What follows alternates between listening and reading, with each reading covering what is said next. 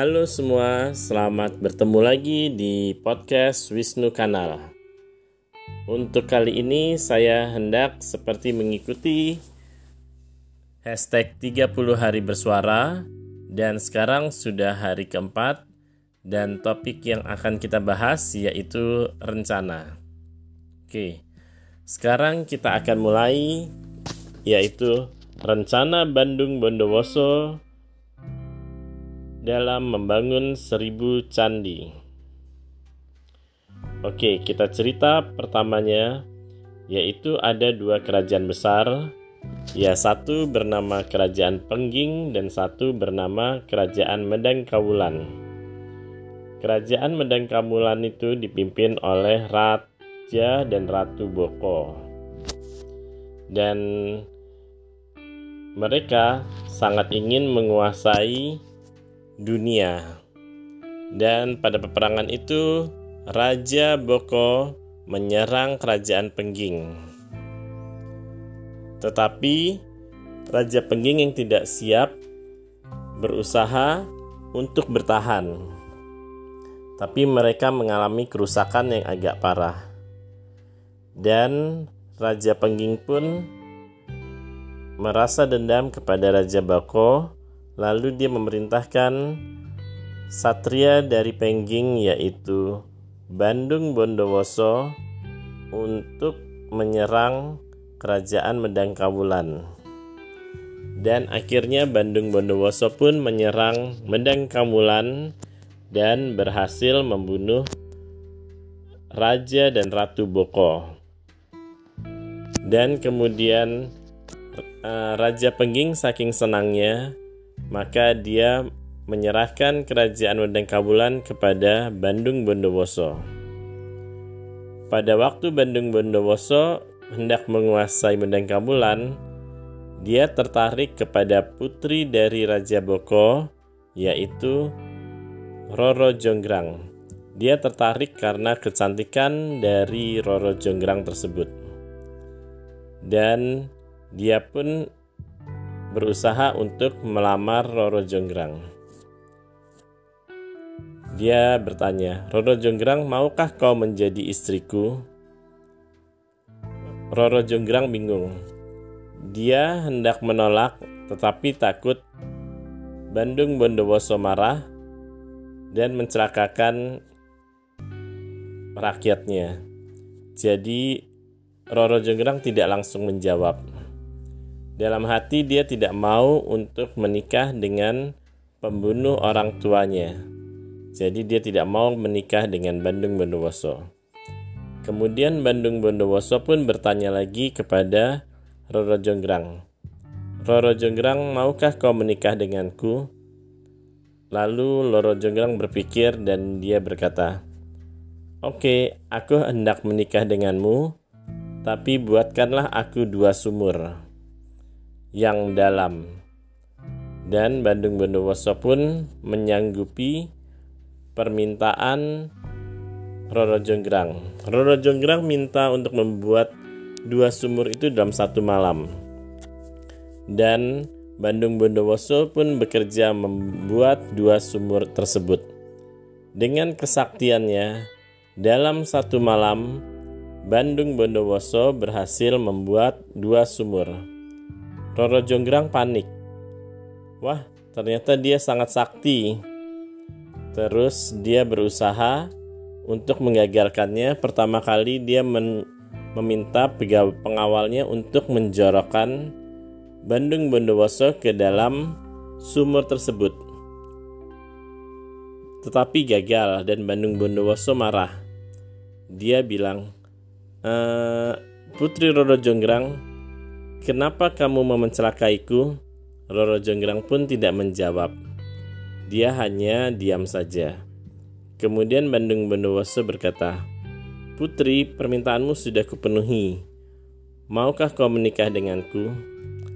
Putri menjawab, dia tidak uh, dia ada dua permintaan dan tadi itu per, yang dua sumur adalah permintaan pertama Kemudian permintaan kedua adalah Putri Roro Jonggrang pun berpikir, bagaimana caranya agar Bandung Bondowoso bisa gagal untuk memenuhi permintaannya.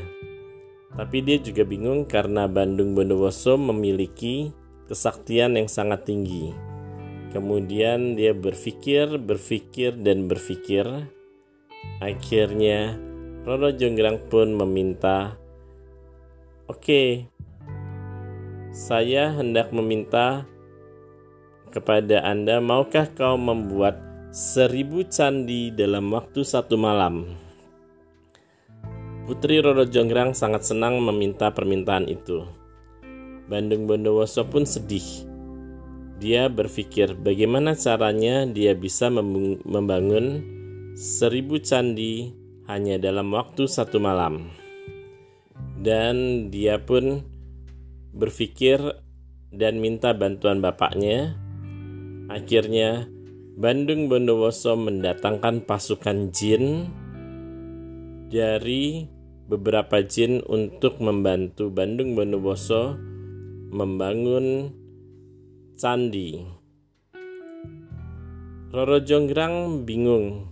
Dia melihat pembangunan candi sangat gencar karena Bandung Bondowoso meminta bantuan jin.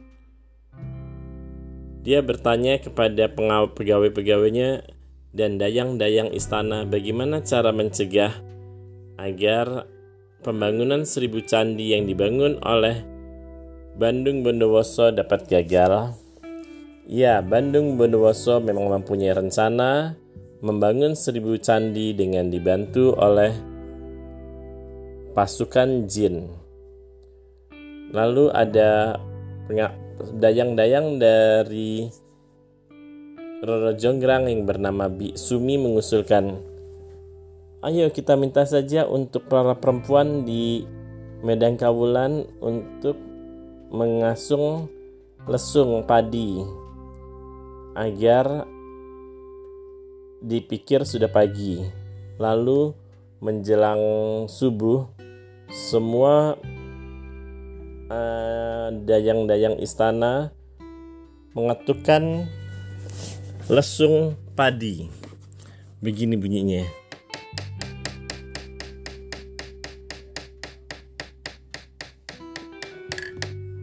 Nah, mendengar suara lesung padi yang bertalu-talu, tiba-tiba burung bu eh ayam-ayam pun berkokok. Kukuruyuk karena dipikir hari sudah pagi, padahal waktu itu hari belum pagi. San ayam berkokok semua dan ramai sekali. Kukuruyuk, kukuruyuk. Dan jin-jin pun kaget mendengar suara ayam berkokok. Mereka berkata, Wah, sudah pagi, sudah pagi, ayo kita pergi, ayo kita pergi. Dan Bandung Bondowoso pun kaget. Dia bilang, Hai, belum pagi. Tapi para jin sudah pada lari karena takut dipikir hari sudah pagi. Roro Jonggrang pun senang jin sudah pergi, walaupun dalam hati dia takut seribu candi dapat terpenuhi. Lalu Bandung Bondowoso pun men mendekati Roro Jonggrang. Roro Jonggrang, sudahkah kamu membangun seribu candi? Lalu Bandung Bondowoso pun menghitung candi-candi yang dia buat. Satu, dua, tiga, empat, lima, begitu seterusnya. Dua ratus, dua ratus satu, dua ratus dua, dan Bandung Bondowoso pun menghitung terus. Akhirnya sembilan ratus sembilan puluh tujuh, sembilan ratus sembilan puluh delapan, sembilan ratus sembilan puluh sembilan dan ternyata Bandung Bondowoso tidak berhasil membangun seribu candi hanya 999. Bandung Bondowoso pun kaget. Hah? Dan dia marah karena merasa sudah ditipu oleh Roro Jonggrang. Roro Jonggrang pun senang karena dia tidak menjadi kawin dengan pembunuh orang tuanya. Dan Bandung Bondowoso pun marah karena dianggap Roro Jonggrang berbuat curang, menghancurkan rencananya membangun seribu candi. Lalu dia berkata, "Saya sudah berhasil membangun seribu candi, dan salah satunya adalah kamu." Dia berkata begitu, dan karena kesaktian Bandung Bondowoso saat itu juga Roro Jonggrang berubah menjadi patung dan menjadi arca. Bandung Bondowoso pun terkejut dan dia sudah sedih karena dia tidak jadi mengawini Roro Jonggrang. Jadi, hikmah dari cerita ini ialah uh, kita jangan berbuat curang dan juga untuk mengambil sumpah atau sesuatu haruslah dipikir demi uh, dipikir lebih dahulu daripada menyesal kemudian.